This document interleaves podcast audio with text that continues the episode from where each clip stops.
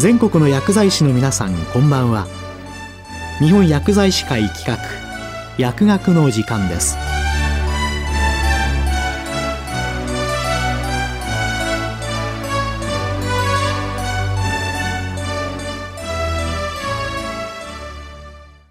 今日は学薬アワー2020年度全国学校保健調査集計結果報告について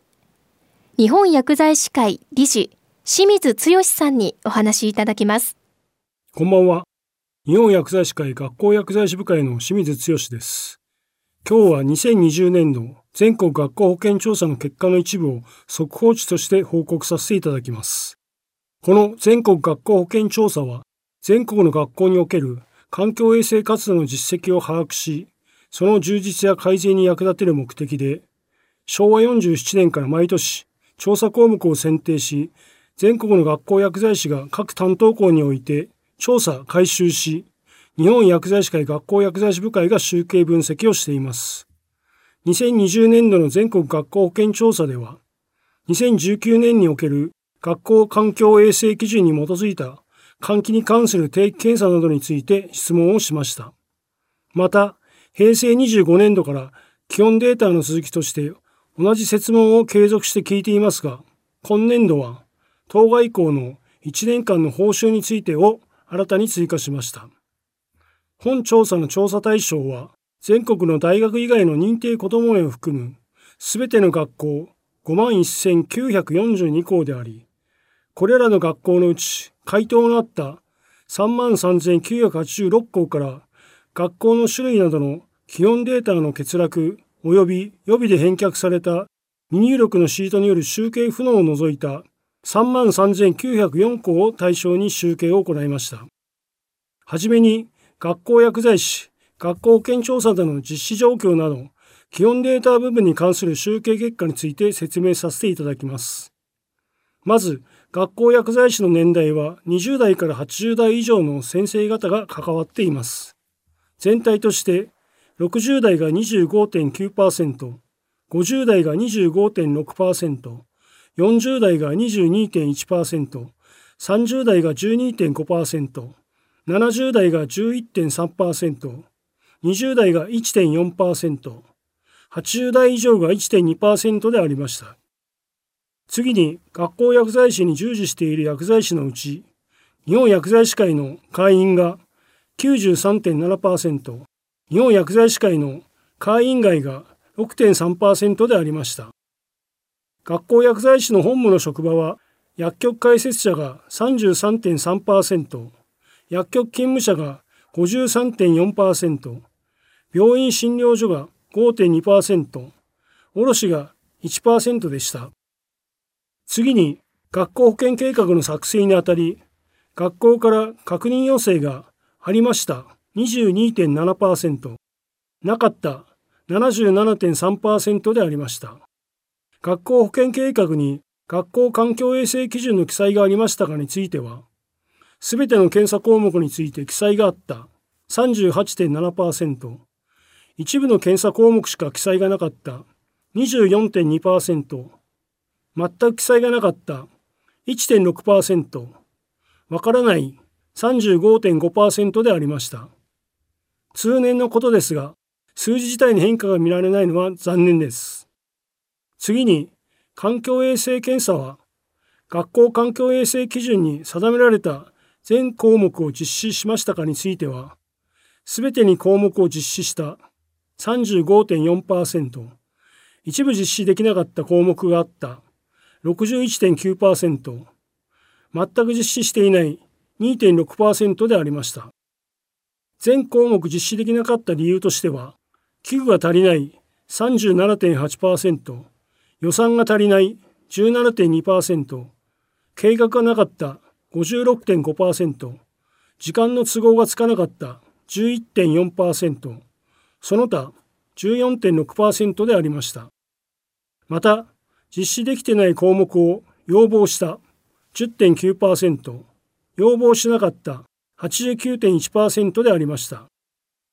学校環境衛生基準検査の結果を校長など管理職に直接報告しましたかでは、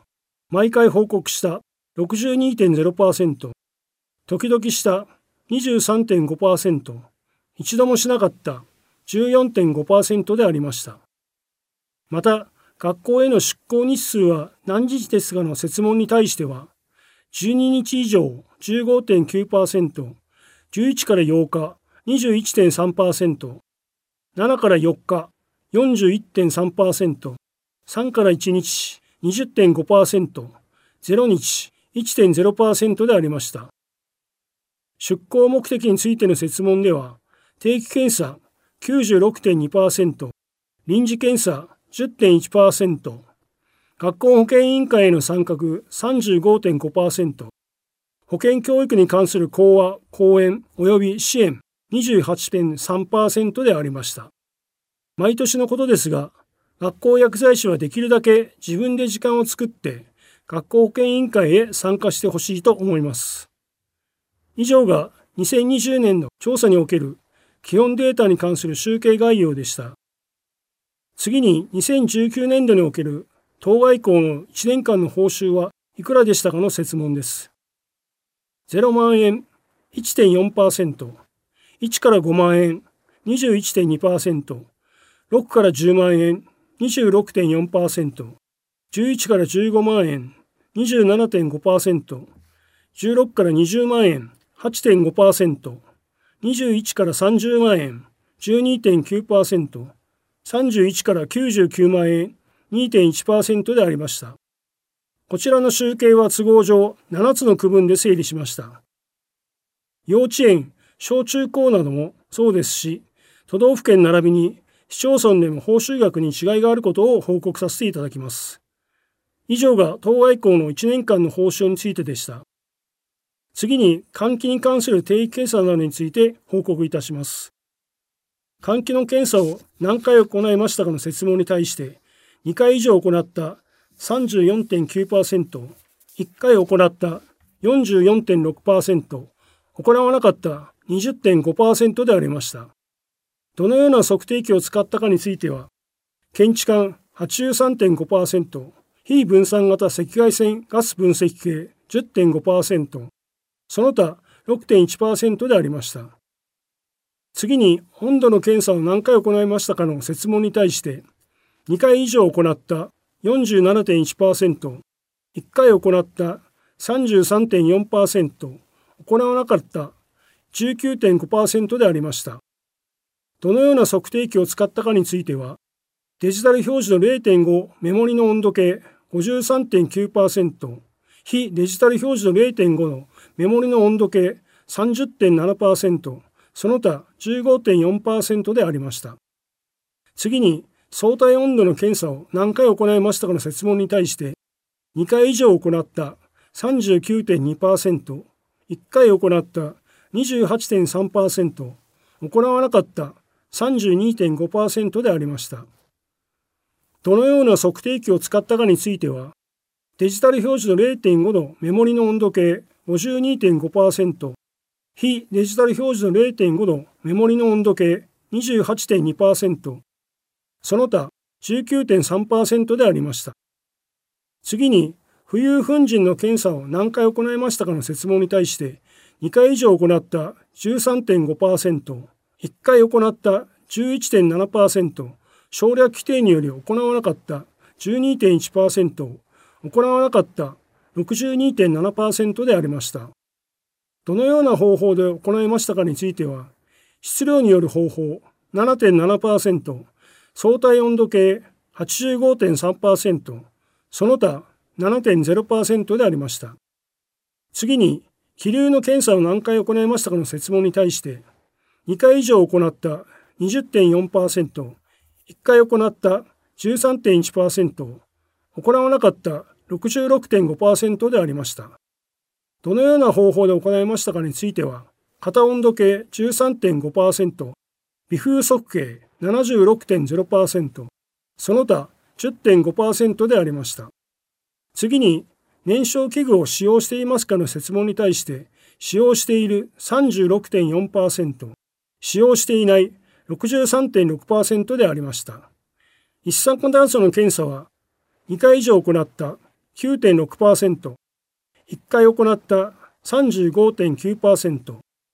行わなかった54.5%でありました。どのような方法で行いましたかについては、検知管法93.5%、非分散型赤外線吸収法1.3%、低電位電解法1.1%、水素塩イオン化検出法0.1%、接触燃焼法0.0%、その他4.0%でありました。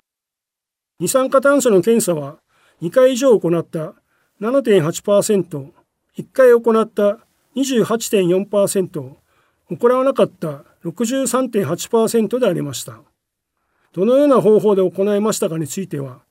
ザルツマン法20.0%、化学発光法1.0%、試験紙光電コード法15.9%、検知管法53.8%、その他9.3%でありました。次に、以下の項目で不適合項目はありますかの説問に対して、二酸化炭素26.4%、温度5.5%、相対温度3.6%、浮遊粉塵0.8%、気流1.0%、一酸化炭素0.9%、二酸化窒素1.9%、不適合なし71.5%でありました不。適合項目について指導助言を行いましたかの説問に対して、すべて行った87.7%、一部行った10.1%、行わなかった2.2%でありました。指導助言によって改善しましたかの説問に対して、すべて改善した41.4%、一部改善した32.1%、改善しなかった3.4%、わからない23.0%でありました。また、検査結果の記録を保存していますかの説問に対して、すべて保存していた94.3%、一部保存していた4.4%、保存していなかった1.3%でありました。次に以下に挙げる項目について点検を行いましたかの説問に対して不快な刺激や周期の有無53.2%換気の実施状況70.0%温度67.1%行わなかった19.3%でありました。また日常点検結果の記録を保存していましたかの説問に対してすべて保存していた56.0%一部保存していた21.8%、保存していなかった22.2%でありました。以上をもちまして2020年度全国学校保健調査の速報に関する説明を終わらせていただきます。結びになりますが、2020年度は新型コロナウイルスが蔓延する中、本調査を実施するにあたり、ご指導ご鞭達を賜りました文部科学省初等周到教育局、健康教育調査官、並びに各都道府県市町村などの教育委員会に深く感謝申し上げます。今日は学薬アワー2020年度全国学校保健調査集計結果報告について日本薬剤師会理事清水剛さんにお話しいただきました。